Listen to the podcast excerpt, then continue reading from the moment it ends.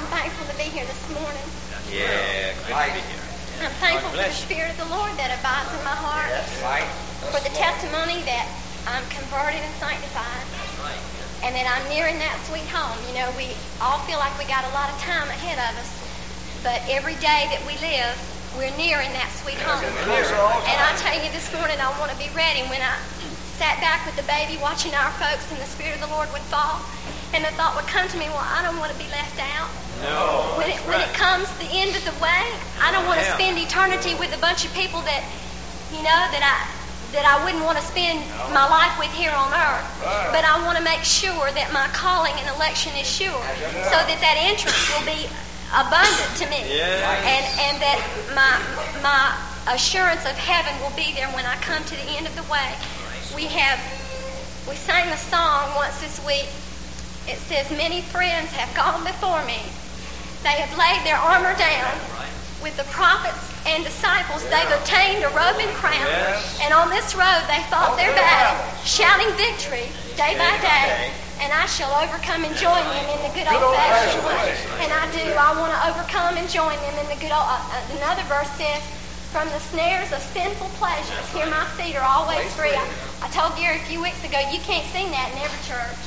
From the snares of sinful pleasures, here my feet are always free, though the way may be called narrow. That's the Lord. It was wide enough for David and for David in his day. I'm glad that I can follow in that good old-fashioned way. I tell you, I'm thankful that I can come right along behind them. They have laid out a way for us to follow in, and if we will follow in it, we can make it from this life to a home in heaven. I thought as Brother B.A. talked, the verse came to my mind, though ye have 10,000 instructors in Christ, yet have ye not many fathers.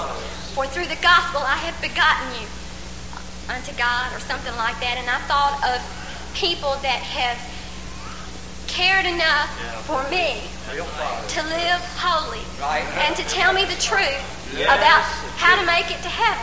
They hadn't... pushed me along in any little thing I wanted to follow after, but they said, this is the way, walk ye in it. And if we will mark the perfect man and behold the upright, we can know that the end of that man is peace. Right here on this earth, we can see it, and we can follow after them, and I'm just thankful this morning for that. And I've had so many thoughts this week. When he was talking about when I came to the altar, that scripture in Isaiah where he said, I saw the Lord high and lifted up, and his train filled the temple. And it seemed like that's the way it was when conviction fell on me. It seemed like I could just see him high and lifted up. And when I saw that, I felt just like he did. He said, woe is me, for I am a man of unclean lips. And then I fell at his feet, and I asked the Lord to forgive me of my sins.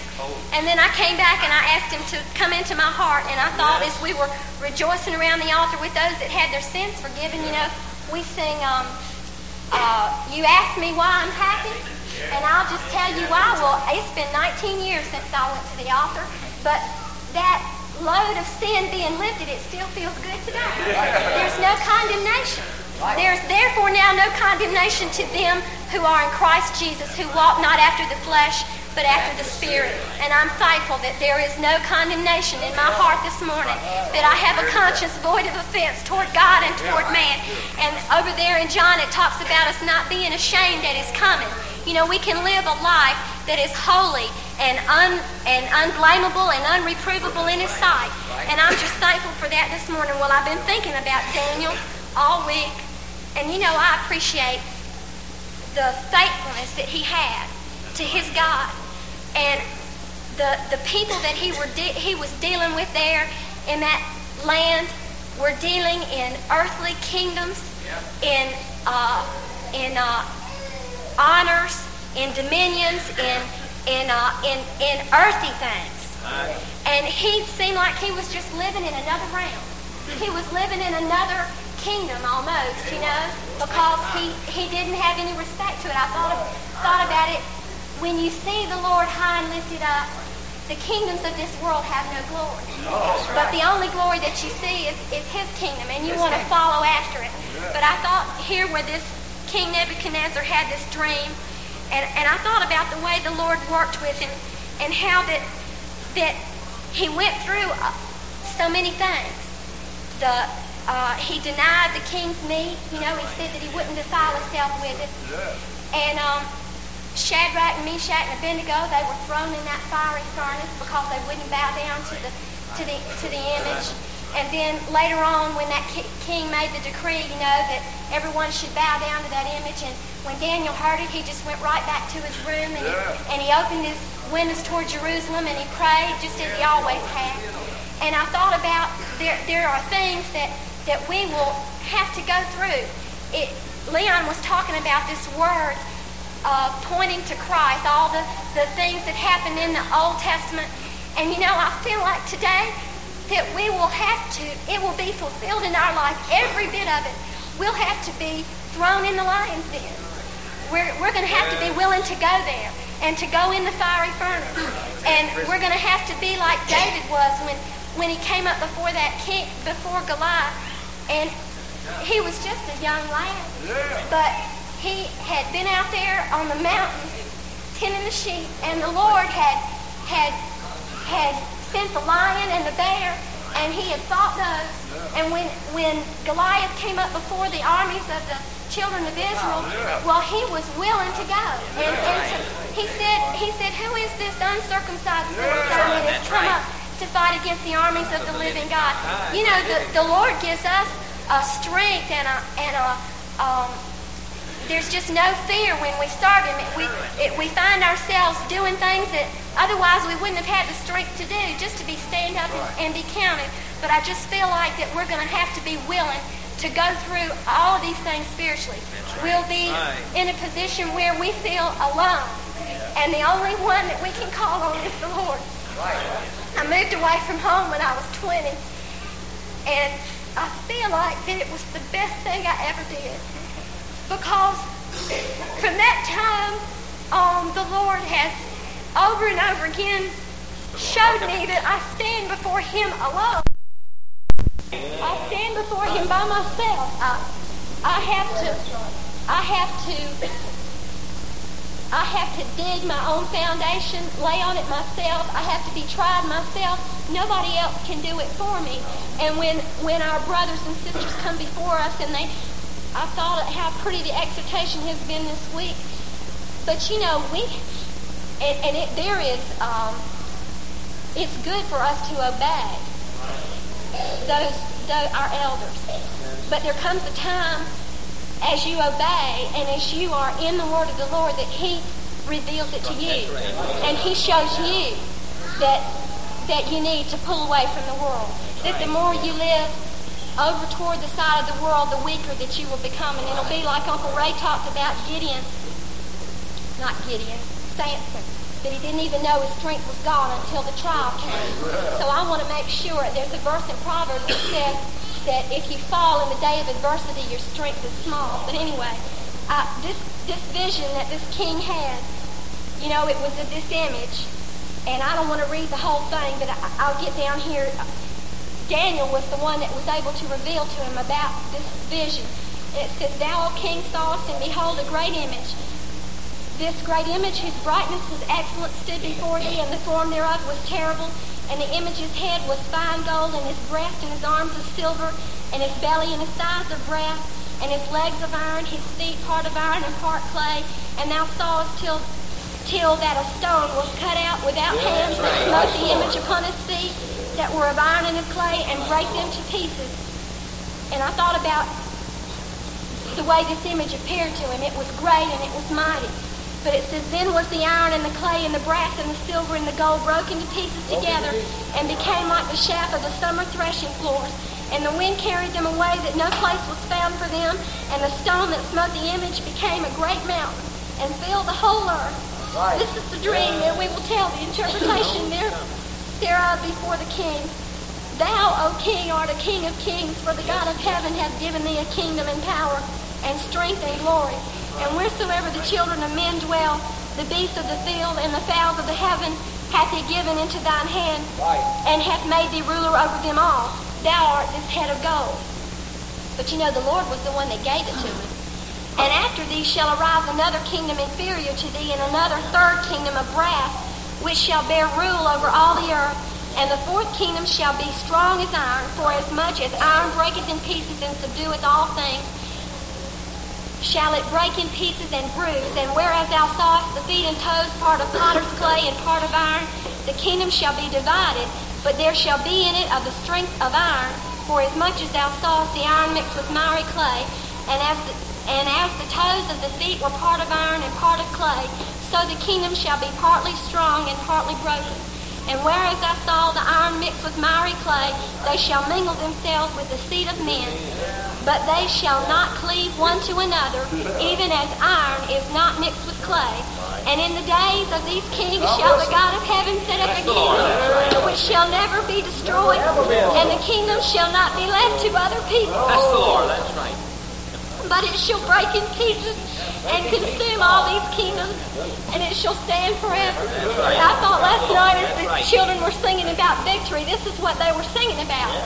It's no longer a kingdom that is ruled by men and by things of the earth, but it is a heavenly kingdom, and it is not left to other people. Over there in the Gospels, it talked about Christ was telling them about John the Baptist, and it said that the kingdom had, up until that point, had suffered violence, but now that the Messiah come, over in Isaiah it said, for unto us a son is given, for unto us a child is born, unto us a son is given, and the government shall be upon his shoulders, and he shall, but he says he shall be called Counselor, the Mighty God, the Everlasting Father, the Prince of Peace, and at the increase of his kingdom there shall be no end. Now that's the kingdom that Daniel saw. And it says, for as much as thou sawest that stone that was cut out of the mountain without hands, and that it break in pieces the iron, and the brass, and the clay, and the silver, and the gold, the great God hath made known to thee what shall come to pass hereafter. The dream is certain, and the interpretation thereof is sure. And I tell you, it's the same way today. The kingdom of men that existed before the days of Christ has been destroyed. But even at that time, Nebuchadnezzar was made to see that God ruled in the kingdom. He was made to go out into the fields, and his nails grew his claws. Y'all know the story. But then it said his reason returned to him, and he realized that it was God that ruled in the kingdoms of men. And I read over here in Hebrews, it says, but ye are come unto Mount Zion, and unto the city of the living God, the heavenly Jerusalem, and to an innumerable company of angels, to the general assembly and church of the firstborn, which are written in heaven, and to God the judge of all, and to the spirits of just men made perfect, and to Jesus the mediator of the new covenant, and to the blood of sprinkling that speaketh better things than that of Abel. See then that you refuse not him that speaketh. For if they escape not who refused him that spake on earth, much more shall not we escape if we turn away from him that speaketh from heaven, whose voice then shook the earth. But now he hath promised, saying, yet once more I shake not the earth only, but also heaven. And this word, yet once more, signifying the removing of those things that are shaken, as of things that are made, that those things which cannot be shaken may remain. Wherefore we receiving a kingdom which cannot be moved, let us have grace whereby we may serve God acceptably with reverence and godly fear, for our God is a consuming fire. He's a consuming fire. And the only way that this kingdom could be brought to us was by his death. It said that he took on himself the form of a servant and became obedient unto death, even the death of the cross, and we'll have to do the same thing. Become obedient unto death. That old man, it says that we are buried with him by baptism into death, that whereas, like as Christ was raised from the dead by the glory of the Father, even so we also should walk in newness of life. What's the next verse? For if we be planted together in the likeness of his death, we shall also be raised in the likeness of his resurrection. So we have to have this old man resurrected. We have to be a new creature. That's the only way that we can enter into this kingdom. That's the only way it was brought down to us. And that's the only way that we can enter in, is when we die out to sin and that old man is crucified. And then I saw it over here in Revelations. It talks about that tabernacle of God. It says, and I saw a new heaven and a new earth, for the first heaven and the first earth were passed away, and there was no more sea, and I, John, saw the holy city, New Jerusalem, coming down from God out of heaven, prepared as a bride adorned for her husband. And I heard a great voice out of heaven saying, Behold, the tabernacle of God is with men, and he will dwell with them, and they shall be his people, and God himself shall be with them, and be their God, and God shall wipe away all tears from their eyes, and there shall be no more death, neither sorrow nor crying, neither shall there be any more pain, for the former things are passed away. And he that sat upon the throne said, Behold, I make all things new. And he said unto me, Write, for these words are true and faithful. And he said unto me, It is done. I am Alpha and Omega, the beginning and the end. I will give unto him that is athirst of the fountain of the water of life freely. He that overcometh shall inherit all things, and I will be his God, and he shall be my son. But the fearful and the unbelieving, now those are the first two things, and the abominable, and the murderers, and the whoremongers, and the sorcerers, and idolaters, and all liars shall have their part in the lake which burneth with fire and brimstone, which is the second death. That fearful and unbelieving, you know, those children of Israel, they didn't enter into the promised land just because of unbelief. They entered not into his rest. And we can be fearful and unbelieving today. That's all it takes. Just be fearful and unbelieving, and we won't be able to enter into his kingdom. And even after you're sanctified, you know, the devil comes along and he seems like he shows you things that have power and might, and maybe it would cause you to be a little bit fearful. But when we immerse ourselves into the word of the Lord, and we realize that all power and all glory and all might are his, and that he has conquered all things, and that all we have to do is just love and serve the Lord and be faithful and true servants, and we can be conquerors, more than conquerors, through him that loved us. And I thought it was talking about this he that is athirst of the fountain of the water of life freely. I had read over there where he came to that woman of Samaria, and he told her about that water, and then on down it said talked about her not worshiping in this mountain nor in Jerusalem, but it said the hour is come, and now is, when the true worshipers must worship him in spirit and in truth, and he seeketh such that would worship him in spirit and in truth. And it says, for God is a spirit, and they that worship him must worship him in spirit and in truth. Well, I tell you, when I see the glory of the Lord and his kingdom, and I feel it within, there's a theme that is sweet to my memory. There's a joy that I cannot express. There's a treasure that gladdens my being. It's this kingdom of God's righteousness, a kingdom of peace that is reigning within. And it's for you this morning. It's not just for one or two, but it says, Whosoever will may come and take of the waters of life freely. And if you hear his voice today, harden not your heart. We've heard that over and over and over again. But I tell you, it seems like when people, when I've watched those that have once known the Lord and have gone away, it makes me fear and tremble. It makes me want to dig into his word a little more, and draw away from the world more, and fall on my face before the Lord and ask him, what would he have me to do? And to live holy. I want to live holy, because if I lost the presence of the Lord in my life, it would be terrible to just go along this life void, that spirit not abiding on the inside. It would just be awful. And it makes me fear, and it makes me want to abide by the things that I've heard. Take heed to the things that we've heard, lest at any time we should let them slip. But I thought about one other place I want to read. I read it several weeks ago, and I can't seem to get it off my mind. When Thomas was talking earlier on in the week about the deceptions and the delusions of sin, and I had read this before I came to camp meeting, and it says, Who hath woe? Who hath sorrow? Who hath contention? who hath babbling, right, who hath wounds without cause, who hath redness of eyes, they that tarry long at the wine, they that go to seek mixed wine. Look not thou upon the wine when it is red, when it giveth his color in the cup, when it moveth itself aright. At the last, it biteth like a serpent, right, and stingeth like an adder. And right. I don't know anything about wine, but from what this says, there must be some attractiveness to it. Must be some allurement to just the appearance of it. And you think about the things that the devil would paint a pretty picture for us that is out in the world.